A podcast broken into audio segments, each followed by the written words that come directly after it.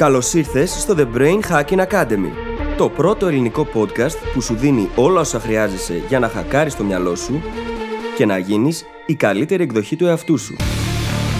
Μαζί σου, η Φίλης Γαβριλίδου και ο Δημήτρης Γιώκας. Γεια σου Brain Hacker και καλώς ήρθες σε άλλο ένα επεισόδιο του The Brain Hacking Academy. Στο σημερινό επεισόδιο συζητάμε ένα πάρα μα πάρα πολύ ενδιαφέρον θέμα το οποίο στα αγγλικά λέγεται compartmentalization. Ελληνιστή, διαμερισματοποίηση. Τι σημαίνει τώρα αυτό; Καταρχάς, πρόκειται για έναν υποσυνείδητο μηχανισμό άμυνας που μας βοηθάει να αντιμετωπίσουμε πολλά διαφορετικά ζητήματα ή και αντίθετα πιστεύω, διαχωρίζοντά τα μεταξύ τους. Στην ουσία, μέσα από αυτό, οργανώνουμε τα πράγματα στο μυαλό μας με τέτοιο τρόπο που είναι πιο εύκολο να τα διαχειριστούμε. Στο επεισόδιο, λοιπόν, θα συζητήσουμε και το κομμάτι του ίδιου του COVID, που ανάγκασε πάρα πολλούς από εμάς να εργαζόμαστε από το σπίτι και με αυτόν τον τρόπο τα όρια μεταξύ εργασίας και προσωπικής ζωής έχουν γίνει πάρα πολύ θολά. Συζητάμε όμως και το πώς μπορούμε, χρησιμοποιώντας το compartmentalization συνειδητά, να διαχωρίσουμε τα ίδια μας τα συναισθήματα από εκείνα με τα οποία είναι ουσιώδες να ασχοληθούμε την εκάστοτε στιγμή, έτσι ώστε να μπορέσουμε να είμαστε πολύ πιο αποτελεσματικοί, αφήνοντας τη λογική μας να πάρει τα ενία. Πρόκειται για κάτι το οποίο το κάνουμε όλοι, είναι έμφυτη ικανότητα και σχετίζεται άμεσα με την εξελικτική μας πορεία. Και σίγουρα άλλοι το κάνουν σε μικρότερο και άλλοι σε μεγαλύτερο βαθμό. Είναι σημαντικό όμως να γνωρίζουμε ότι μπορούμε να το κάνουμε, να το βάλουμε ως προτεραιότητα έτσι ώστε να το χρησιμοποιούμε μέσα στη ζωή μας, γιατί μπορεί να μας φέρει πάρα πολύ καλά και δυνατά αποτελέσματα. Δεν θα σου πω περισσότερα, θα σε αφήσω να απολαύσεις το επεισόδιο. Σου εύχομαι καλή ακρόαση και τα λέμε στην άλλη πλευρά. Καλησπέρα Δημήτρη. Καλησπέρα φίλης, τι κάνεις; Είμαι καλά μετά από ένα μήνα που έχουμε να ηχογραφήσουμε. Έναν ολόκληρο μήνα. Λείψει. Έναν ολόκληρο μήνα και μου έχει λείψει πάρα πολύ. Πάρα πολύ. Και θα πω ότι ξεκουράστηκα αρκετά στην άδεια, ότι χαλάρωσα, μπήκαν τα πράγματα σε μια άλλη προπτική, γιατί είχα το χρόνο να σκεφτώ, να κάνω diffuse. Βέβαια η αλήθεια είναι ότι δεν μπορώ να πω πως δεν επηρεάστηκα πολύ από τις φωτιές και από όλα αυτά που γίνονται παγκοσμίως και στη χώρα, έτσι, διότι ζούμε στιγμές οι οποίες νομίζω ότι μας πηγαίνουν πολλά χρόνια πίσω. Και σε αυτά τα πλαίσια, το να εστιάσουμε στην προσωπική μας βελτίωση και στην προσωπική μας ενδυνάμωση γίνεται ακόμα πιο σημαντικό. Διότι πιστεύω ότι μόνο έτσι μπορούμε να φέρουμε την οποιαδήποτε αλλαγή στον κόσμο. Να τον εστιάσουμε προς τα μέσα και να δούμε εμείς τι μπορούμε να κάνουμε, όσο μικρό και αν φαίνεται αυτό. Και επειδή το βάρινα το κλίμα, πες μας πώς είσαι κι εσύ. Αρχικά, ξεκινώντας από το τέλος, θα πω ότι και εμένα υπήρχαν πολλά πράγματα που συνέβησαν και συμβαίνουν ειδικά αυτή στον κόσμο μας που με προβληματίσανε πολύ. Παρ' όλα αυτά, κατάφερα να ξεκουραστώ αρκετά, να ανακτήσω τις δυνάμεις μου σε μεγάλο βαθμό. Δεν το περίμενα. Θα ομολογήσω ότι σε άδειες στο παρελθόν, στα πλαίσια του να κάνω τα πράγματα που θέλω, θυσίαζα και τον ύπνο μου, κάτι που δεν έκανα αυτή τη φορά. Τον προστάτευσα αρκετά, κοιμόμουν καλά και βοήθησε ακόμα περισσότερο στο να ξεκουραστώ, γιατί όλοι ξέρουμε ότι είναι το πιο σημαντικό κομμάτι της ενέργειάς μας, της διάθεσής μας. Και έχω γυρίσει πίσω με πάρα πολύ ενέργεια. Έχουμε γυρίσει όλοι μαζί πίσω με πάρα πολύ όρεξη και πάρα πολλά πράγματα που θέλουμε να κάνουμε, τα οποία θα τα μάθετε σιγά σιγά στο επόμενο διάστημα και γενικά ανυπομονούμε. Ανυπομονούμε να φέρουμε στα χέρια σας όσα ετοιμάζουμε. Ανυπομονούμε, ναι, και σκεφτείτε τώρα εγώ που δυσκολεύομαι και πάρα πολύ να μην μιλήσω. Θα ξαναρχίσει, παιδιά, από την αρχή αυτό το ότι η φίλη σας θέλει να σας πει και εγώ δεν θα την αφήνω και όλα αυτά. Πότε σταμάτησε; σταμάτησε, ναι, για λίγο σταμάτησε. Τότε με το journal. Okay, ναι. εντάξει, το δέχομαι.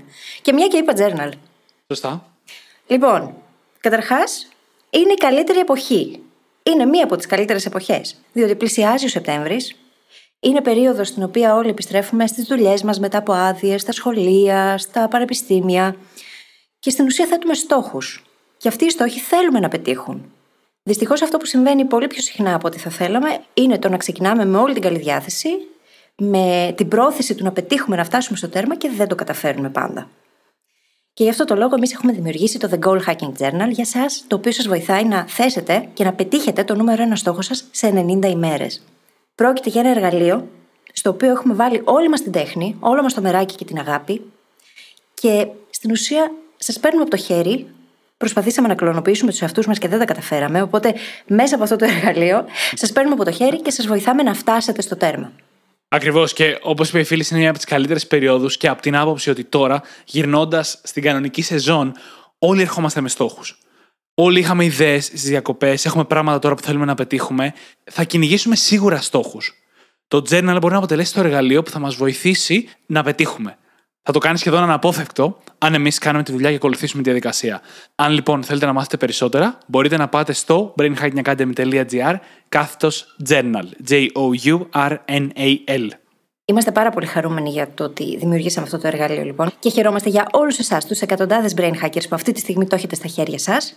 Και κάποιοι από εσάς υποψιάζομαι πως ή έχετε ολοκληρώσει ήδη τον στόχο που θέσατε πριν από τρεις μήνες, ή πλησιάζετε προς το τέρμα. Και ανυπομονούμε να μάθουμε πώς πήγαν τα πράγματα και πόσο περισσότερα τελικά καταφέρατε να κατακτήσετε. Ακριβώς. Και νομίζω ότι με αυτό μπορούμε να περάσουμε στο επεισόδιό μας για σήμερα, στο οποίο έχουμε ένα πάρα πολύ ενδιαφέρον θέμα, ειδικά με την έννοια ότι μας αφορά όλους. Όλοι μας βιώνουμε τέτοιες καταστάσεις, όπως αυτές που θα περιγράψουμε σε ένα λεπτό, και θέλουμε να μάθουμε να τις χειριζόμαστε. Το θέμα μας σήμερα είναι στα αγγλικά το compartmentalization. Η απευθείας μετάφραση στα ελληνικά είναι διαμερισματοποίηση και στην πραγματικότητα αυτό που λένε αυτές οι δύο λέξεις είναι το να μπορούμε να χωρίσουμε τα κομμάτια της ζωής μας σε δικά τους κουτάκια, έτσι ώστε το ένα να μην μπλέκεται όσο γίνεται με το άλλο και να το επηρεάζει.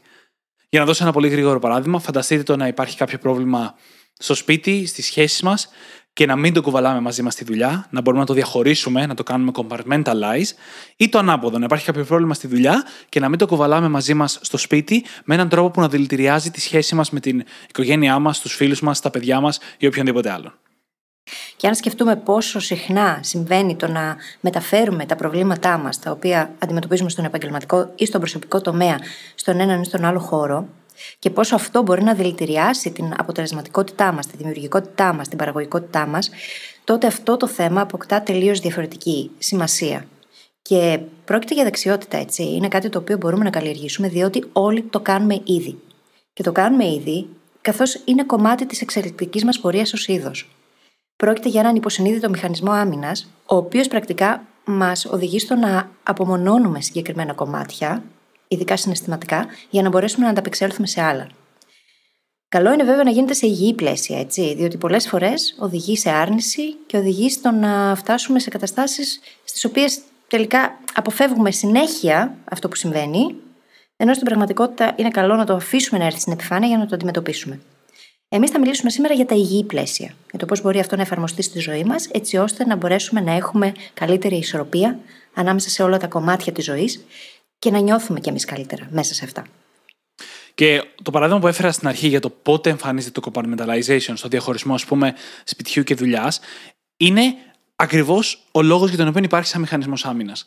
Σαν μηχανισμός άμυνας έχει δημιουργηθεί είτε για να μας προστατεύει από κάποια τραυματικά γεγονότα, να μπορούμε να τα αφήσουμε στην άκρη και να λειτουργήσουμε.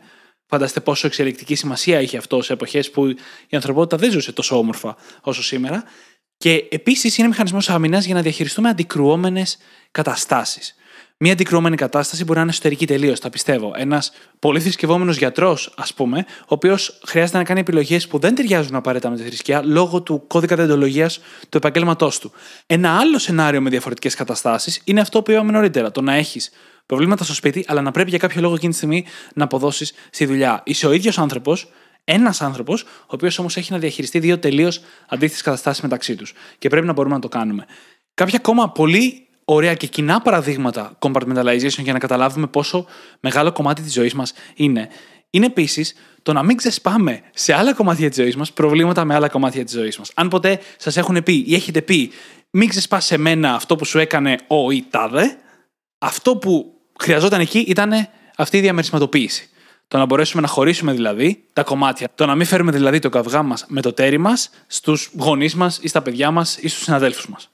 Και σκέψου πόσο συχνά το κάνουμε αυτό. Στην ουσία, βασανίζουμε τον εαυτό μας, επειδή επαναλαμβάνουμε μέσα στο μυαλό μας μια κατάσταση ξανά και ξανά και ξανά, επειδή δεν έχουμε βρει τον τρόπο ακόμα να το κλείσουμε σε ένα κουτάκι και να το αφήσουμε σε μια γωνία για λίγο. Έτσι ώστε να ασχοληθούμε αργότερα μαζί του.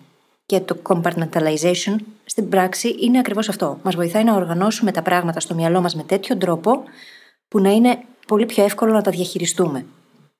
Ειδικά στην εποχή του COVID, που πάρα πολλά πράγματα μπλέχτηκαν επειδή πολλοί από εμάς χρειάζεται να δουλεύουμε από το σπίτι και εκεί τα όρια μεταξύ προσωπικής ζωής και επαγγελματικής έγιναν πάρα πολύ θολά, κάτι τέτοιο είναι ακόμα πιο ουσιώδες και απαραίτητο. Το να μπορούμε να τα αφήσουμε πίσω. Γιατί όταν εργάζεσαι στο χώρο που τρως, που συναναστρέφεσαι τους φίλους σου, την οικογένειά σου, τα πράγματα γίνονται πολύ δύσκολα. Και είναι σημαντικό το να μάθουμε να τα διαχωρίζουμε, έτσι ώστε να φέρουμε αυτή την ισορροπία στη ζωή μας. Και είναι ξεκάθαρο ότι η κουλτούρα μας σήμερα το αντιμετωπίζει αυτό σαν να είναι λίγο ψυχρό σαν συμπεριφορά. Το να μπορείς να αφήσεις στην άκρη σε ένα κουτάκι για λίγο κάποια προβλήματα και να αποδώσεις σε κάτι άλλο σε κάνει άκαρδο ή ανέστητο ή κρύο, ψυχρό. Δεν είναι έτσι όμως. Δεν μιλάμε εμείς για το να αγνοείς όλα τα συναισθήματα και να λες: Εμένα δεν με νοιάζει, μπορώ να κάνω τα πάντα όλη την ώρα. Το θέμα είναι να μπορείς να τη χρησιμοποιήσει αυτή τη δεξιότητα όταν χρειάζεται. Τη μία μέρα που έχει τη δικιά σου επιχείρηση και έχει μια πολύ σημαντική διορία, κάτι για το οποίο δουλεύεις μήνες, αλλά εκεί έτυχε να συμβεί κάτι, κάποιος να αρρωστήσει, ας πούμε, στο σπίτι, και παρόλα αυτά το άλλο παραμένει σημαντικό στη ζωή σου. Θέλεις να αποδώσεις, δεν θέλεις να τεινάξει όλα στον αέρα, γιατί εκείνη τη στιγμή κάτι συνέβη. Το να μπορείς να το κάνεις αυτό έχει ανεκτήμητη αξία. Και όταν βλέπουμε όλα τα παραδείγματα στα οποία χρειάζεται το compartmentalization, καταλαβαίνουμε ότι δεν είναι κάτι που το χρησιμοποιούμε μια φορά κάθε 10 χρόνια, αλλά δεν είναι και κάτι που ορίζει το πώ συμπεριφερόμαστε ώστε να είμαστε ανέστητοι ή ψυχροί. Και να τονίσουμε αυτό το κομμάτι έτσι, διότι ίσως πολλοί από εμάς, όταν χρειάζεται να το κάνουν, να αισθάνονται πως οι άλλοι τους κρίνουν πάρα πολύ αυστηρά. Γιατί οι ίδιοι κρίνουν αυστηρά τον εαυτό τους.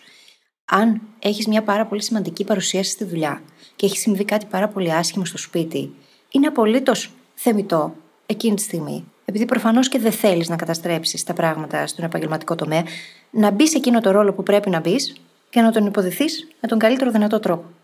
Και αυτό είναι OK. Δεν χρειάζεται να αισθανόμαστε άσχημα επειδή κάτι συνέβη και εμείς στην ουσία, σε εισαγωγικά θα το βάλω, προσποιούμαστε ότι όλα είναι καλά. Δεν προσποιείσαι.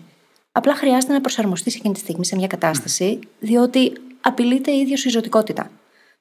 Και ξαναλέμε, είμαστε εξελικτικά προγραμματισμένοι να μπορούμε να το κάνουμε αυτό. Παρ' όλα αυτά, το σε τι βαθμό μπορούμε να το κάνουμε, είπαμε και νωρίτερα ότι είναι δεξιότητα. Και μάλιστα μια δεξιότητα που αξίζει να την κάνουμε master, να γίνουμε πραγματικά άριστοι σε αυτήν. Και φυσικά ως δεξιότητα χρειάζεται και πάρα πολύ εξάσκηση. Από εδώ και πέρα θα εμφανίζονται συνέχεια ευκαιρίες, είναι ο τρόπος που λειτουργούν οι ζωές μας, για να εξασκήσετε αυτή την δεξιότητα. Κάθε μία τέτοια κατάσταση είναι και ευκαιρία για να προχωρήσετε παρακάτω σε αυτό το ταξίδι. Παρ' όλα αυτά, πριν φτάσουμε στο κομμάτι της εξάσκησης, πρόκειται για μια δεξιότητα που ο μόνος τρόπος να την φέρουμε στη ζωή μας είναι να τη βάλουμε προτεραιότητα. Τι εννοώ, εννοώ να κάνουμε την αλλαγή στον τρόπο σκέψης μας και να συνειδητοποιήσουμε ότι το να μπορούμε να το κάνουμε αυτό είναι ανεκτήμητο για εμά και για τη ζωή μας. Αν κινούμαστε, όπως λέγαμε ακριβώς πριν, και το αντιμετωπίζουμε αυτό ως ανέστητο ή ψυχρό, και ταυτόχρονα λέμε Εγώ δεν θέλω να είμαι έτσι, ή Εγώ δεν είμαι έτσι, ή λέμε πράγματα όπως Εγώ έτσι είμαι και δεν μπορώ να αλλάξω, τότε δεν θα μπορέσουμε και να καλλιεργήσουμε αυτή τη δεξιότητα. Γιατί πρώτα ξεκινάει από την πραγματική επιθυμία να τη φέρουμε στη ζωή μας και μετά θα μπορέσουμε όντως να χρησιμοποιήσουμε τις ευκαιρίες για εξάσκηση ώστε να την καλλιεργήσουμε. Και φυσικά δεν είναι κάτι το οποίο θα γίνεται όλη την ώρα και δεν θέλουμε να γίνεται και όλη την ώρα, γιατί θέλουμε να είμαστε και ο εαυτός μας. Και πώς θα είσαι ο εαυτός σου, αν μονίμως αποκόπτεσαι από κάτι το οποίο είναι πολύ σημαντικό στοιχείο της ζωής σου και της ταυτότητάς σου; Δεν είναι δυνατόν. Δεν θέλουμε λοιπόν να φοράμε ένα προσωπείο σε κάθε διαφορετική κατάσταση της ζωής μας. σα ίσα είναι σημαντικό το να έχουμε φιλίες στο εργασιακό μας περιβάλλον. Δεν μπορούμε να είμαστε και με ένα προσωπείο που είμαστε μονίμως σοβαροί και αποκομμένοι και αποστασιοποιημένοι. Είναι σημαντικό το να μπορούμε και στο σπίτι πολλές φορές να βάλουμε όρια. Μ' αρέσει πάρα πολύ αυτό που λες, γιατί μου φωτίζει ή μάλλον μου τονίζει το κακό πρόσωπο του compartmentalization. Διάβαζα μια ιστορία, μελετώντα για το επεισόδιο σήμερα, όπου ο άνθρωπος που την είχε γράψει είχε δύο κινητά, έτσι, ένα για τη δουλειά και ένα για το και τα προσωπικά του τηλεφωνήματα. Μια μέρα λοιπόν η γυναίκα του ήταν μπροστά όταν σήκωσε το τηλέφωνο της δουλειάς. Και όταν έκλεισε, το κοίταγε μια περίεργη έκφραση και του λέει ότι δεν ξέρω ποιος ήταν ο άνθρωπος που σήκωσε μόλις το τηλέφωνο, αλλά σε καμία περίπτωση δεν ήταν ο άντρας μου. Γιατί παρατήρησε ότι ήταν πολύ πιο ψυχρός, πολύ λιγότερο caring, σαν να τον ένοιαζε λιγότερο η απέναντι πλευρά. Και ξεκαθαρίζει ο συγγραφέας ότι δεν υπήρχε κάποιο πρόβλημα στη δουλειά, δεν ήταν ότι ήθελε να θέσει κάποιο όριο, να δείξει κάποιο χαρακτήρα για κάποιο σκοπό ήταν απλά ότι είχε τμηματοποιήσει, διαμερισματοποιήσει τόσο πολύ τα κομμάτια τη ζωή του, τη δουλειά και την υπόλοιπη ζωή του, που δεν έφερνε τα στοιχεία του ενός στο άλλο. Ήταν λοιπόν πολύ confident στη δουλειά, δεν το έφερνε τόσο στο σπίτι. Ήταν πολύ ευγενικός, φιλικός, γενναιόδρο, δημιουργικός στο σπίτι και δεν το έφερνε αυτό ποτέ στη δουλειά. Άρα λοιπόν μετά από ένα σημείο, αυτή η διαμερισματοποίηση μπορεί να γίνει τροχοπέδι, να γίνουν τείχη, σαν του κάστρου τα τείχη, ανάμεσα στο να φέρουμε το πραγματικό μας εαυτό σε κάθε περίπτωση. Και αυτό που συμβαίνει είναι ότι από τη μία το compartmentalization είναι μία δεξιότητα που θεωρείται πολύ σημαντική για την ηγεσία και τη διοίκηση. Είναι κάτι το οποίο χαρακτηρίζει πολύ επιτυχημένους ανθρώπους, διότι σκεφτείτε πόσο ουσιώδες είναι το να μπορεί κανείς να φέρει τα βέλτιστα αποτελέσματα, ειδικά σε φάσεις όπου οι απαιτήσεις είναι πάρα πολύ υψηλές σε κάθε τομέα. Είναι μια βραχυπρόθεσμη λύση που οδηγεί όμως σε μακροπρόθεσμα πολύ δυνατά αποτελέσματα. Από την άλλη, ένα άλλο στοιχείο για να μπορούμε να είμαστε πάρα πολύ αποτελεσματικοί ηγέτες είναι και η συναισθηματική νοημοσύνη. Οπότε, όταν αυτά τα δύο είναι διαχωρισμένα μεταξύ τους, τότε οδηγούν σίγουρα σε προβλήματα. Και δεν το θέλουμε αυτό. Είναι η ικανότητα να εστιάζουμε 100% σε κάτι, να διαχωρίζουμε τα πράγματα, έτσι ώστε να έχουμε σταδιακά πρόοδο σε αυτά με τα οποία ασχολούμαστε, όμως αυτό δεν σημαίνει ότι χάνουμε την ανθρωπιά μας και γινόμαστε πρόσωποι στα πλαίσια αυτού. Και είναι μια πολύ ενήλικη δεξιότητα, να είμαστε ειλικρινείς, με την κλισέ έννοια του όρου. Στην πραγματικότητα, οι ζωές μας είναι πολύ πιο περίπλοκες από τα απλοποιημένα μοντέλα που πολλές φορές διαβάζουμε ή ακούμε. Και σε αυτή τη ζωή, εμείς έχουμε πολλά διαφορετικά θέλω και πράγματα που είναι σημαντικά για εμάς, γιατί ασχολούμαστε με διαφορετικούς τομείς της ζωής μας.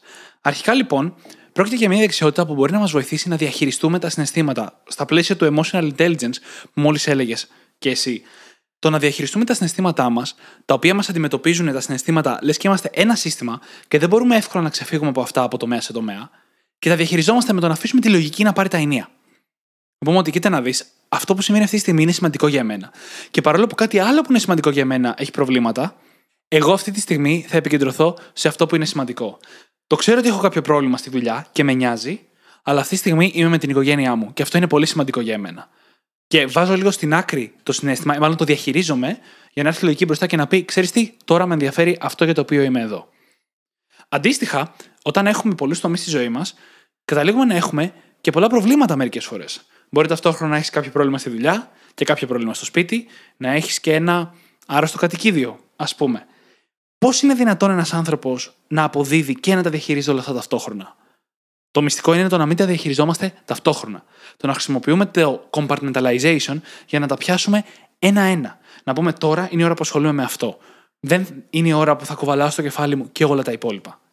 Είναι πρακτικά το να μπορούμε να απομονώσουμε ή να χαμηλώσουμε συσσαγωγικά τον εσωτερικό μας συναισθηματικό θόρυβο ή να τον βάλουμε στο mute. Έτσι ώστε να επιλέξουμε εκείνα που εκείνη τη στιγμή έχουν σημασία και να κάνουμε αυτά που απαιτούνται τη δεδομένη στιγμή, ώστε να οδηγηθούμε σε εκείνη την πρόοδο που θέλουμε να δούμε. Και αυτό μπορούμε να το κάνουμε. Είναι απολύτως εφικτό. Έχουμε πάντα την επιλογή του να μην ενδώσουμε στα συναισθήματά μας. Υπάρχουν τρόποι για να το κάνουμε αυτό. Καταρχάς, χρειάζεται πρώτα να συνειδητοποιήσουμε πως έχουμε επιλογή. Κατά δεύτερον, ένα πάρα πολύ σημαντικό εργαλείο που μπορεί να μας βοηθήσει είναι η ίδια η παύση. Πριν αντιδράσουμε στο οτιδήποτε, μπορούμε να κάνουμε μια παύση, να κάνουμε ένα βήμα πίσω και να αναγνωρίσουμε τις επιλογές που υπάρχουν εκείνη τη στιγμή. Σω να μην μπορούμε να ελέγξουμε τα ίδια τα πράγματα, όμως μπορούμε πάντα μα πάντα να ελέγξουμε το πώς θα συμπεριφερθούμε μέσα στις καταστάσεις, πώς θα τις διαχειριστούμε, πώς θα σκεφτούμε για αυτές. Όσο δεν κάνουμε λοιπόν αυτό, όσο δεν παίρνουμε μια στιγμή για να αναλογιστούμε τι επιλογές έχω, τι μπορώ να κάνω τώρα. Όσο δεν εστιάζουμε λοιπόν στη ζώνη ελέγχου, τόσο αφήνουμε τα συναισθήματα να παίρνουν τον έλεγχο. Και ένα μικρό disclaimer εδώ, έτσι, μια πολύ βασική δήλωση. Είναι ανθρωπίνως αδύνατον να κάνουμε αυτό το διαχωρισμό στο 100%. Να μην υπάρχει το παραμικρό στοιχείο ή συνέστημα ή παραμικρή επιρροή ενός μεγάλου προβλήματος ή ενός μεγάλου προβληματισμού στα άλλα κομμάτια της ζωής μας. Ο στόχος εδώ είναι να μπορέσουμε να το περιορίσουμε όσο περισσότερο γίνεται, ώστε να μπορούμε να λειτουργήσουμε φυσιολογικά. Ό,τι το φυσιολογικά σημαίνει στην κάθε κατάσταση.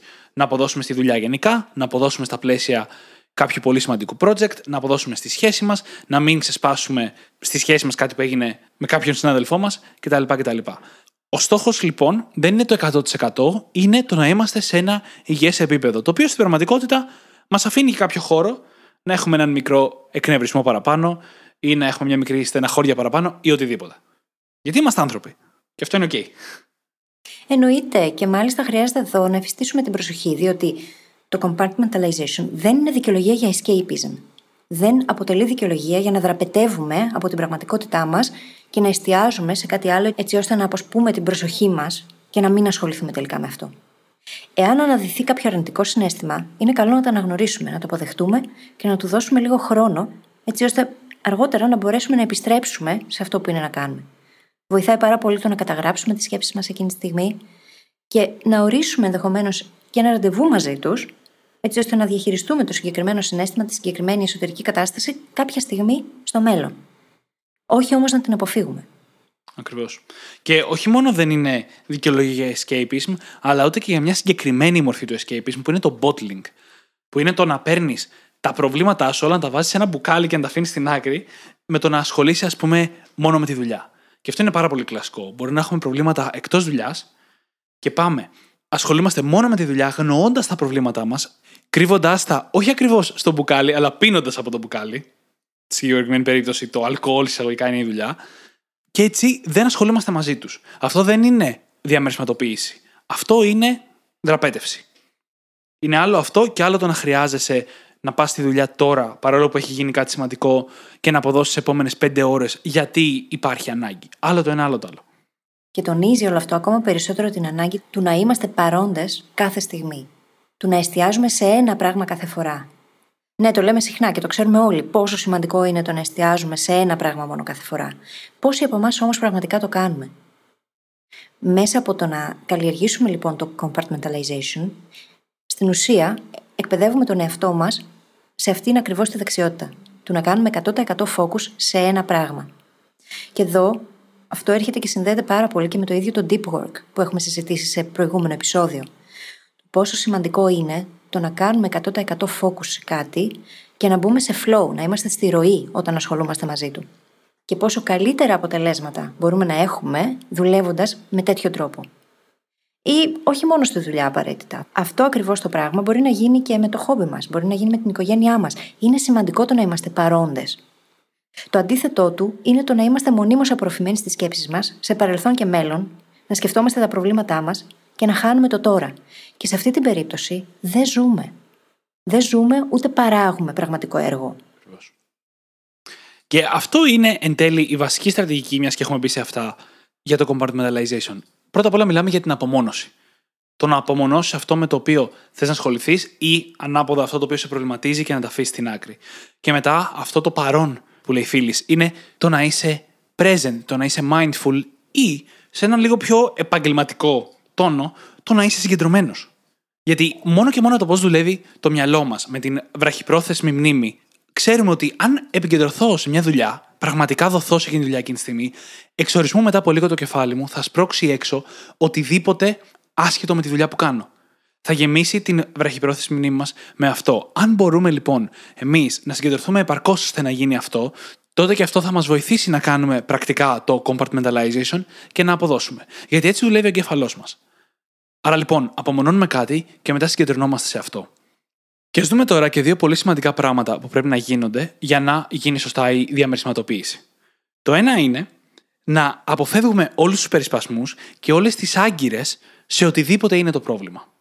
Αν παραδείγματος χάρη είμαστε στο γραφείο και έχουμε τσακωθεί με τον την σύντροφό μας στο σπίτι, θέλουμε να αποφεύγουμε.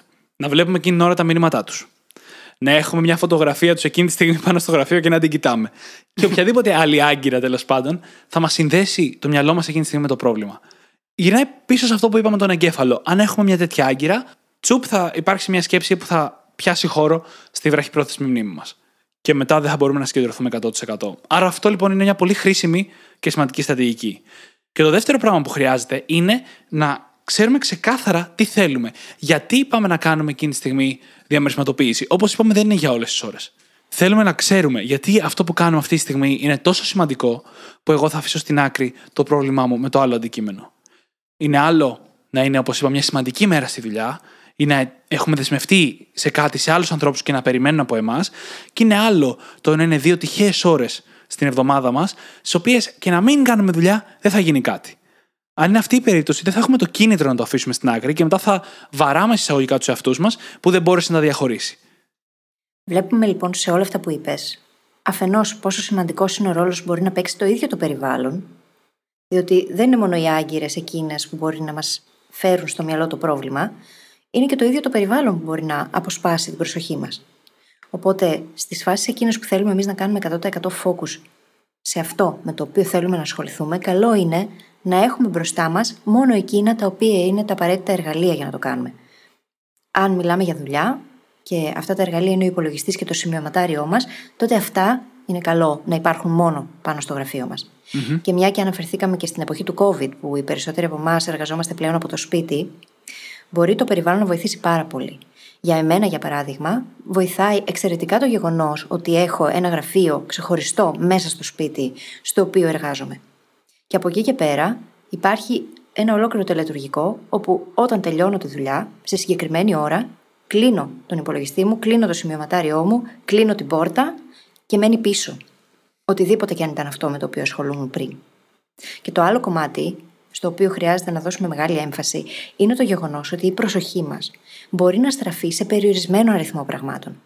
Και είναι πάντα θέμα απόφασης και δέσμευσης σε αυτή την απόφαση το να κάνουμε εκείνο που χρειάζεται για να κάνουμε compartmentalize και να μπορέσουμε να εστιάσουμε 100%. Και γι' αυτό είναι πάρα πολύ χρήσιμο το να βάλουμε καταρχάς όρια στον ίδιο μας τον εαυτό. Να δημιουργήσουμε κάποιους κανόνες που θα μας βοηθήσουν να κινηθούμε προς την κατεύθυνση που θέλουμε να πάμε. Ένας κανόνας, για παράδειγμα, θα μπορούσε να είναι το ότι εργάζομαι μέχρι τις 6 και οτιδήποτε από εκεί και μετά είναι ο προσωπικός μου χώρος και χρόνος. Δεν απαντώ τηλέφωνα εργασιακά, δεν ασχολούμαι με δουλειά, δεν διαβάζω για τη δουλειά. Ασχολούμαι με άλλα πράγματα. Κάνω δραστηριότητες με την οικογένειά μου, με τους φίλους μου, για τον εαυτό μου, παίρνω χρόνο για μένα, κάνω self-care, οτιδήποτε άλλο το οποίο όμως δεν έχει να κάνει με δουλειά. Αυτό είναι ένας πολύ σαφής κανόνας και ένα όριο το οποίο χρειάζεται να το πάρουμε απόφαση και να δεσμευτούμε στο ότι θα το τηρήσουμε. Και φυσικά μας βοηθάει πάρα πολύ να κάνουμε diffuse, έτσι. Που έχουμε συζητήσει πολλάκις πόσο σημαντικό είναι το diffuse για να μπορούμε να είμαστε αποτελεσματικοί αργότερα. Και θα γυρίσω λίγο πίσω σε αυτό που έλεγες με το δωμάτιο που αλλάζεις όταν τελειώνεις τη δουλειά, το οποίο έχει τόσα πολλά στοιχεία μέσα από αυτά που βοηθάνε στο compartmentalization. Το πρώτο και το πιο απλό, γι' αυτό ξεκινάμε αυτό, είναι το να διαχωρίζουμε το χώρο με φυσικό τρόπο. Να είμαστε σε άλλο χώρο όταν κάνουμε το ένα και σε άλλο χώρο όταν κάνουμε το άλλο. Ξέρω από πρώτο χέρι πόσο δύσκολο ήταν αυτό με το COVID. Αντίθετα, με σένα δεν είχα αυτή τη δυνατότητα της αλλαγής δωματίου και ένα από τα μεγαλύτερα μου προβλήματα εν μέσω αυτής της περίοδου είναι το γεγονός ότι καλούμε να κάνω σχεδόν τα πάντα, δουλειά, ξεκούραση, ανθρώπινες επαφές, στον ίδιο χώρο το οποίο δημιουργεί όλα αυτά τα προβλήματα και τη δυσκολία στο διαχωρισμό, γιατί κάνει τα όρια σχεδόν ανύπαρκτα. Επίσης, αυτό που κάνεις είναι στην πραγματικότητα ένα τελετουργικό, για όταν τελειώνει το ένα κομμάτι πριν πας στο επόμενο. Και κρατείς αυτή τη λέξη μικρά τελετουργικά στο τέλος του τελίτσες, στο τέλος της δουλειάς, στο τέλος της επαφής με άλλους ανθρώπους. Παραδείγματος χάρη, όταν πηγαίνουμε από το σπίτι στη δουλειά, αυτό εννοώ. Οποιαδήποτε τελετουργικά θα μας επιτρέψουν να αφήσουμε πίσω μας το προηγούμενο πράγμα και να πάμε στο επόμενο. Αυτά τα λειτουργικά δεν είναι μεγάλα, αλλά είναι πάρα πολύ χρήσιμα για να κάνουμε αυτό το διαχωρισμό. Ένα κλασικό παράδειγμα, ειδικά πριν το COVID, ήταν η μετακίνηση. Έφυγες από τη δουλειά, είχες μισή ώρα δρόμο με το αυτοκίνητο, ας πούμε, ή με το μετρό, στην οποία υπήρχε δυνατότητα να γίνει ένας νοητικός διαχωρισμός. Ότι τώρα έφυγα από το ένα, έχω χρόνο να κάνω diffuse από το ένα και να πάω στο επόμενο. Άλλες δραστηριότητες θα μπορούσαν να είναι το να πας στο γυμναστήριο ενδιάμεσα, να πας για τρέξιμο, να κάνεις ένα διαλογισμό, μόλις πας σπίτι να πιάσεις λίγο την κιθάρα, να κάνεις ένα power nap και οτιδήποτε άλλο μπορείτε να φανταστείτε. Οτιδήποτε το σημαντικό εδώ είναι πως γίνεται αυτός ο διαχωρισμός κιναισθητικά. Δεν το κάνουμε απλά πνευματικά, κάνουμε κυριολεκτικά κάτι με το ίδιο το σώμα το οποίο σηματοδοτεί ότι αλλάζουμε mode, ότι μπαίνουμε σε μια άλλη κατάσταση. Αυτό βοηθάει πάρα πολύ. Υπάρχουν περιπτώσεις αντικειμενικά που αυτό δεν είναι ακριβώς εφικτό. Μπορεί το πρόγραμμα είναι τόσο πιεσμένο που να μην θέλετε να αφιερώσετε μισή ώρα ανάμεσα από μια δραστηριότητα και μια άλλη που δεν είναι κάτι που κάνετε ήδη, που το θέλετε ήδη στο πρόγραμμά σας. Γι' αυτό υπάρχουν και κάποιες νοητικές ασκήσεις, κάποια νοητικά τελετουργικά για να γίνει αυτός ο διαχωρισμός. Να ξεκαθαρίσω βέβαια ότι αυτό που η φίλη ισχύει. Αν είναι κιναισθητικό, θα είναι πιο αποδοτικο Η μία άσκηση λέγεται η άσκηση του σακιδίου, the backpack strategy, στην οποία παίρνεις νοητικά για αρχή. Μπορείτε να το κάνετε και κιναισθητικά, αν θέλετε, για μεγαλύτερη απόδοση. Σκέψω ότι το κάνουν οι μαθητές κάθε μέρα, ναι. λίγο πριν φύγουν από το σχολείο για να πάνε σπίτι. Ε. Ακριβώς, ακριβώς. Παίρνεις λοιπόν όσα έχουν να κάνουν με το προηγούμενο κομμάτι της ημέρας, παραδείγματος χάρη τη δουλειά, τα βάζεις σε ένα σακίδιο το οποίο το αφήνεις στην άκρη. Ξαναλέω ότι αυτό είναι κάτι που το κάνουμε κυρίως στο μυαλό μας, αλλά αν έχει φυσική υπόσταση, ακόμα καλύτερα. Μια αντίστοιχη άσκηση είναι η άσκηση με το ορθογώνιο, στην οποία πάμε σε ένα χαρτί, ζωγραφίζουμε ένα ορθογώνιο, πάρα πολύ απλό, δεν χρειάζεται χάρακα, και γράφουμε μέσα όλες μας τις ανησυχίες, προβληματισμούς, αυτά τα οποία κουβαλάμε μαζί από την προηγούμενη κατάσταση στην επόμενη και τα αφήνουμε εκεί, μέσα στο κουτάκι. Μπορούμε να τα αφήσουμε, μπορούμε να το τσαλακώσουμε, μπορούμε να το σκίσουμε, μπορούμε να κάνουμε πολλά πράγματα. Σημασία έχει ότι το έχουμε βγάλει, το έχουμε γράψει και το έχουμε βγάλει από μέσα μας. Το έχουμε αφήσει πάνω στο χαρτί. Τώρα, όλα αυτά μαγικά κόλπα δεν είναι. Έτσι, δεν πρέπει να τα γράψεις στο χαρτί και να μην σα απασχολεί καθόλου. Αλλά και μόνο η πρόθεση. Ότι εγώ αυτή τη στιγμή μπαίνω στη διαδικασία να το γράψω γιατί θέλω να το αφήσω πίσω, αυτό είναι που έχει τη δύναμη. Όχι το ίδιο το τετραγωνάκι στο χαρτί. Για να μην κορεδευόμαστε, έτσι. Σίγουρα. Και όπου τελετουργικά μπορούμε να αναφερθούμε και σε ρουτίνες. Γιατί στην ουσία είναι το ίδιο πράγμα. Μια πάρα πολύ σημαντική ρουτίνα, την οποία έχουμε συζητήσει πάρα πολλές φορές, είναι εκείνη η βραδινή, η οποία μας οδηγεί στη μετάβαση του να πάμε να κοιμηθούμε. Είναι πολύ σημαντικό το να έχουμε μια τέτοια ρουτίνα στην καθημερινότητά μας και μάλιστα η βραδινή ρουτίνα είναι εκείνη που καθορίζει την επόμενη μέρα. Όχι η πρωινή. Το να μπορούμε να κάνουμε λοιπόν diffuse, το να έχουμε πράγματα, να κάνουμε μάλλον πράγματα λίγο πριν κοιμηθούμε, τα οποία να βοηθούν τον εγκέφαλό μας να αλλάξει mode, να πάει σε μια άλλη κατάσταση και να μεταβεί σε αυτήν ομαλά, μπορεί να βοηθήσει πάρα πολύ. Και είναι κάτι το οποίο συμβαίνει κάθε μέρα. Δυστυχώς, πολλοί από εμάς αντί να έχουμε οποιαδήποτε ρουτίνα εγκατεστημένη στο πρόγραμμά μας, μπορεί να βλέπουμε τηλεόραση και να μας παίρνει ο ύπνος με αυτήν, μπορεί να βλέπουμε σειρές, μπορεί να ασχολούμαστε με τα social media στο κινητό μας και αυτό σίγουρα δεν μας κάνει καλό, διότι δεν βοηθάει το μυαλό να κατεβάσει διακόπτες και σιγά σιγά να μεταβεί σε μια πιο ήρεμη κατάσταση που πραγματικά θα οδηγήσει σε καλό, βαθύ ύπνο, ο οποίος θα μας αναζωογονήσει. Και λέγαμε και νωρίτερα, όταν μας είπε ο Δημήτρης στα νέα του, πόσο σημαντικός είναι ο ύπνος στη ζωή μας και πόσο μπορεί να καθορίσει όλο το παιχνίδι της επόμενης ημέρας. Οπότε, οι ρουτίνες αυτές, τα τελετουργικά, είναι σημαντικά και για αυτό το λόγο. Γιατί το μυαλό μας χρειάζεται να έχουμε πάρει συνειδητά την απόφαση του να κάνουμε την αλλαγή σε μια άλλη κατάσταση, για να μπορέσει να την κάνει πολύ πιο ομαλά και γρήγορα. Και επίσης η τεχνική με το χαρτάκι και το τετράγωνο που έλεγες πριν. Ειδικότερα όταν πρόκειται για ένα πρόβλημα συγκεκριμένο με το οποίο θέλουμε να ασχοληθούμε, μπορεί να μας βοηθήσει και στο να το προγραμματίσουμε. Να δώσουμε δηλαδή συσσαγωγικά ένα ραντεβού με αυτό το πρόβλημα, να ορίσουμε στο ημερολόγιό μας μια συγκεκριμένη ώρα κατά την οποία θα ασχοληθούμε μαζί του και έτσι να μπορέσουμε να το προγραμματίσουμε και να φύγει από το συνειδητό μας τώρα. Αυτό μας δίνει και μια αίσθηση ελέγχου, ειδικότερα όταν αφορά και άλλους ανθρώπους το πρόβλημα. Μπορούμε να κανονίσουμε ένα ραντεβού, για παράδειγμα, αν έχω μαλώσει με τον σύντροφό μου, να κανονίσουμε αύριο το βράδυ στις 9 να το συζητήσουμε. Μας δίνει αυτό το περιθώριο να τα αφήσουμε στην άκρη για λίγο το πρόβλημα το ίδιο και όταν θα έρθει η ώρα να έχουμε προετοιμαστεί ψυχολογικά γι' αυτό και να πάμε και να το αντιμετωπίσουμε. Αυτό είναι πάρα πολύ σημαντικό. Πρώτα απ' όλα, έχουμε πει στο παρελθόν το πόσο μεγάλο ρόλο παίζει το ημερολόγιο για την διαχείριση του χρόνου μας και της παραγωγικότητάς μας. Έτσι, πριν πάμε στα συναισθήματα. Άρα λοιπόν, όταν το χρησιμοποιούμε με αυτόν τον τρόπο, είναι σαν να λέμε στο κεφάλι μας ότι, κοίτα να δεις, αυτή η ώρα είναι γι' αυτό. Το οποίο, όπως καταλαβαίνετε, μπορεί να βοηθήσει και στη διαχείριση των συναισθημάτων ή τουλάχιστον στο να τα απομονώσουμε λίγο για να μπορέσουμε να αποδώσουμε σε αυτό. Αν το συνδυάσουμε και με αυτό που έλεγε η φίλη, στο να προγραμματίσουμε το πρόβλημα και να ξέρουμε ότι έχω αυτό το πρόβλημα, αλλά δεν είναι η ώρα μου τώρα να κάνω κάτι. Και αυτό είναι μια πολύ μεγάλη λογική. Είναι η ώρα τώρα να κάνω κάτι γι' αυτό, ή μπορώ να κάνω κάτι γι' αυτό αυτή τη στιγμή; Αν η απαντήση σε αυτές τις ερωτήσεις είναι όχι, τότε σίγουρα δεν χρειάζεται να ασχολούμαστε με αυτό. Αν ξέρουμε πότε θα γίνει αυτό, γιατί είναι προγραμματισμένο, τότε γίνεται ακόμα πιο εύκολο να το αφήσουμε λίγο στην άκρη και να ασχοληθούμε με ό,τι πρέπει να ασχοληθούμε εκείνη τη στιγμή. Αυτό μπορεί να είναι να προγραμματίσουμε το ραντεβού με το κτηνίατρο, στην περίπτωση τώρα στο κατοικίδιο που έλεγα νωρίτερα. Μπορεί να είναι το να προγραμματίσουμε πότε θα δουλέψουμε πάνω σε αυτό που πρέπει οπωσδήποτε να βγει και για το οποίο έχουμε πρόβλημα με τη δουλειά. Μπορούμε να προγραμματίσουμε τη συζήτησή μας με τον την παρτενέρ μας κυριολεκτικά. Να πούμε ότι ξέρεις τι, αύριο το βράδυ θα κάτσουμε, θα πάμε για ένα ποτό, μετά που κοιμηθούν τα παιδιά, οτιδήποτε, θα κάτσουμε να μιλήσουμε για αυτό το ζήτημα. Δεν το έχουμε κάνει αυτό. Το μόνο που έχω να κάνουμε μετά είναι να εμφανιστούμε την ώρα που πρέπει. Και αυτό είναι πολύ ανακουφιστικό για μέχρι τότε. Και σίγουρα βοηθάει πάρα πολύ το να καταγράφουμε τις σκέψεις μας. Και ειδικότερα στο negative self-talk, μπορούν να υπάρχουν αυτές οι αρνητικές σκέψεις. Και θα υπάρχουν, για όλους μας υπάρχουν, έτσι. Από τις 60.000 που υπολογίζεται ότι κάνουμε κάθε μέρα, πάρα πολλές από αυτές είναι αρνητικές. Αυτό όμως δεν σημαίνει ότι εμείς χρειάζεται να τις πιστεύουμε ή να τους επιτρέπουμε να ορίζουν τη συμπεριφορά μας.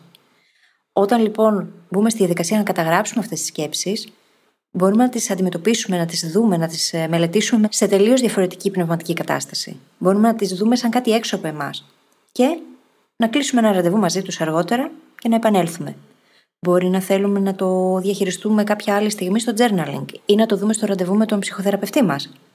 Το σίγουρο είναι ότι η καταγραφή μπορεί να βοηθήσει πάρα πολύ. Και μας βοηθάει επίσης όλο αυτό που συζητάμε τώρα να εστιάσουμε στην ίδια τη ζώνη ελέγχου. Πάντα έχουμε επιλογές. Το είπαμε και πριν. Πάντα έχουμε επιλογές στο πώς θα διαχειριστούμε την εκάστοτε κατάσταση, στο πώς θα την αντιμετωπίσουμε. Αρκεί να κάνουμε ένα βήμα πίσω και να δούμε αυτές τις επιλογές, έτσι ώστε να επιλέξουμε την καταλληλότερη. Να δούμε ποια από αυτές τελικά μας εξυπηρετεί αυτή τη στιγμή. Και αν δεν μας εξυπηρετεί καμία, μία επιλογή επίσης είναι το να μην κάνουμε τίποτα.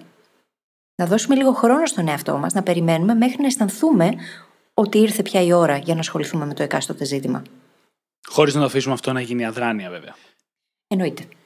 Και μία ακόμα φανταστική στρατηγική είναι η τεχνική, να το πω έτσι, των διαφορετικών δωματίων. Των ξεχωριστών δωματίων. Στην οποία είναι σαν να φανταζόμαστε ότι έχουμε ένα ξεχωριστό δωμάτιο για το κάθε αντικείμενο. Και τα δωμάτια αυτά έχουν πόρτες που κλείνουν. Οπότε, όταν βρισκόμαστε στο σπίτι και θέλουμε να είμαστε εκεί χωρίς να κουβαλάμε μαζί τα προβλήματα της δουλειάς, είναι σαν να μπαίνουμε σε αυτό το δωμάτιο και να κλείνουμε την πόρτα. Μην αφήνοντας έτσι να μπει τίποτα μέσα σε αυτό το δωμάτιο. Και μετά, όταν φεύγουμε από εκεί για να πάμε στη δουλειά, βγαίνουμε από αυτό το δωμάτιο και μπαίνουμε στο επόμενο. Κάθε φορά λοιπόν βρισκόμαστε σε ένα δωμάτιο δικού μας ορισμού, στο οποίο όμως τα μόνα που μας απασχολούν είναι αυτά που βρίσκονται μέσα σε εκείνο το δωμάτιο. Και λέγαμε νωρίτερα για το πώς ο βασικός τρόπος να κάνουμε compartmentalization είναι να απομονώσουμε κάτι και να συγκεντρωθούμε πάνω σε αυτό. Αυτό το οποίο θέλουμε να κάνουμε εκείνη τη στιγμή. Μ' άρεσε πάρα πολύ κάτι που διάβασα ε, νωρίτερα, το οποίο έλεγε σε αυτό το δωμάτιο, στην τεχνική με τα ξεχωριστά δωμάτια, φαντάσου να έχεις έναν λευκοπίνακα. Στον οποίο πάνω έχεις μια εξίσωση. Όπου εξίσωση βάλετε οποιοδήποτε πρόβλημα είναι αυτό με το οποίο ασχολείστε και προσπαθείτε να λύσετε. Και κάθε φορά που μπαίνεις στο δωμάτιο, μπαίνεις με ένα χρονικό περιορισμό. Είδατε που λέγαμε νωρίτερα να το βάλεις στο ημερολόγιο, να το κάνεις time block. Πώς γίνονται όλα μαζί. Μπαίνεις με ένα χρονικό περιορισμό. Του στυλ, θα ασχοληθώ με αυτό το πρόβλημα μία ώρα. Ή έχω ένα πρόβλημα στο σπίτι, αλλά αυτή τη στιγμή πρέπει να δουλέψω πάνω σε αυτό τις επόμενες δύο ώρες. Μπαίνω στο δωμάτιο για δύο ώρες με την εξίσωση στον πίνακα. Ασχολούμαι με αυτή την εξίσωση τις επόμενες δύο ώρες και μετά φεύγω και την ξεχνάω τελείως. Και σίγουρα ας μην το απομονώσουμε στα ίδια τα προβλήματα έτσι. Μπορεί να πρόκειται για πολύ σημαντικά projects με τα οποία έχουμε να ασχοληθούμε και χρειάζεται να τα απομονώσουμε από άλλα πράγματα τα οποία μας απασχολούν εκείνο το διάστημα. Το σίγουρο είναι ότι μπορούμε να χρησιμοποιήσουμε τεχνικές που έχουμε ξανασυζητήσει στο παρελθόν, όπως ανέφερες στο time blocking ή το day theming, να ασχοληθούμε δηλαδή μαζί τους σε συγκεκριμένες ημέρες της εβδομάδας και με αυτόν τον τρόπο να μπορούμε να εστιάσουμε 100% να είμαστε παρόντες, να είμαστε συγκεντρωμένοι και να αποδώσουμε όσο καλύτερα μπορούμε. Να βρούμε τις καλύτερες δυνατές λύσεις, να βρούμε τις καλύτερες δυνατές απαντήσεις, τις καλύτερες ερωτήσεις ίσως και σίγουρα να είμαστε η καλύτερη δυνατή εκδοχή του εαυτού μας. Και αυτό εξαρτάται και από την ίδια τη συγκέντρωση, έτσι. Για άλλη μια φορά τονίζεται εδώ το πόσο σημαντικό ρόλο παίζει το να μπορούμε να εστιάσουμε 100% σε κάτι. Και είπαμε όλα αυτά τα ωραία. Όλες αυτές οι ωραίες τεχνικές μπορούν να μας βοηθήσουν στο να κάνουμε compartmentalize τα κομμάτια της ζωής μας. Στην τελική όμως, αυτό το πράγμα δεν είναι μόνο μία δεξιότητα. Είναι και μία επιλογή. Και κάθε φορά από εδώ και πέρα που θα βρεθείτε σε μια τέτοια κατάσταση, είναι στο χέρι σας να κάνετε την επιλογή να κάνετε αυτό που πρέπει να κάνετε, ανεξάρτητα με οτιδήποτε είναι στο κεφάλι σας. Είναι ταυτόχρονα και επιλογή και δεξιότητα. Στην τελική, λοιπόν, μετράνε οι δράσεις. Μετράνε οι ίδιες οι πράξεις. Μετράει αν την επόμενη φορά, σε κάτι εύκολο, όχι στο πιο δύσκολο, θα μπορέσετε να αφήσετε λίγο στην άκρη το ότι ψιλοτσακωθήκατε χτες με το τέρι σας και να δουλέψετε κανονικότατα σήμερα και να βγει η δουλειά στο 100%. Πρώτα είναι επιλογή και οι τεχνικές που αναφέραμε είναι περισσότερο για να βοηθήσουν είτε σε αυτή την επιλογή, είτε στην πιο μακροπρόθεσμη με τις συνήθειες και τα τελετουργικά που λέγαμε, στο να χτιστούν κάποιες πιο μακροπρόθεσμες συνήθειες, μάλλον, ώστε να γίνεται αυτό το compartmentalization πιο εύκολα.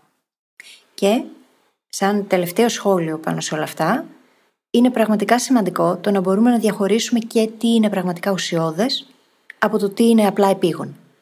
Διότι πολλές φορές συμβαίνουν πράγματα και εμείς από παρόρμηση τείνουμε να κρατάμε τον εαυτό μας απλά απασχολημένο, γιατί προκύπτουν διάφορα επίγοντα θέματα, όμως το να μπορεί κανείς να εστιάσει σε εκείνα που πραγματικά είναι ουσιώδη, οδηγεί σε τελείως διαφορετικά αποτελέσματα. Μπορεί να κάνει πάρα πολύ μεγάλη διαφορά. Τι είναι λοιπόν πραγματικά ουσιώδες; Και κάθε στιγμή μπορεί αυτό το ουσιώδες να είναι διαφορετικό. Αν είμαι στη δουλειά και έχω να ασχοληθώ με κάτι συγκεκριμένο, χρειάζεται να γράψω ένα συγκεκριμένο κείμενο και με απασχολεί κάποιο ζήτημα στο σπίτι, εκείνη την ώρα το ουσιώδες δεν είναι να ασχοληθώ με το πρόβλημα στο σπίτι. είναι το να εστιάσω στο να γράψω εκείνο που χρειάζεται για να βγει η δουλειά μου όσο καλύτερα γίνεται. Και ξαναείπαμε και πριν. Είναι μια δεξιότητα την οποία όλοι την έχουμε έμφυτη, απλά κάποιοι την έχουν καλλιεργήσει σε μεγαλύτερο βαθμό. Και σίγουρα μπορούμε, έχοντά το ως προτεραιότητα πλέον, πολύ συνειδητά να αρχίσουμε να την καλλιεργούμε. Νομίζω ότι με αυτό μπορούμε να κλείσουμε το επεισόδιο. Τι λες και εσύ; Θα συμφωνήσω. Λοιπόν, όπως πάντα, θα βρείτε τις σημειώσεις του επεισοδίου μας στο site μας στο brainhackingacademy.gr, όπου μπορείτε να βρείτε και το journal μας, είτε πηγαίνοντας κατευθείαν στο κατάστημά μας, είτε πηγαίνοντας στο brainhackingacademy.gr, κάθετος journal. J-O-U-R-N-A-L. Και φυσικά θα σας ζητήσουμε να κάνετε subscribe στο Spotify ή σε όποια άλλη εφαρμογή μας έχετε βρει και μας ακούτε. Και μια πράξη αγάπης. Αρπάξτε τα κινητά των φίλων σας και δείξτε τους πώς μπορούν να γίνουν και εκείνοι brain hackers. Σας ευχαριστούμε πάρα πολύ που ήσασταν μαζί μας και σήμερα και σας ευχόμαστε καλή συνέχεια. Καλή συνέχεια.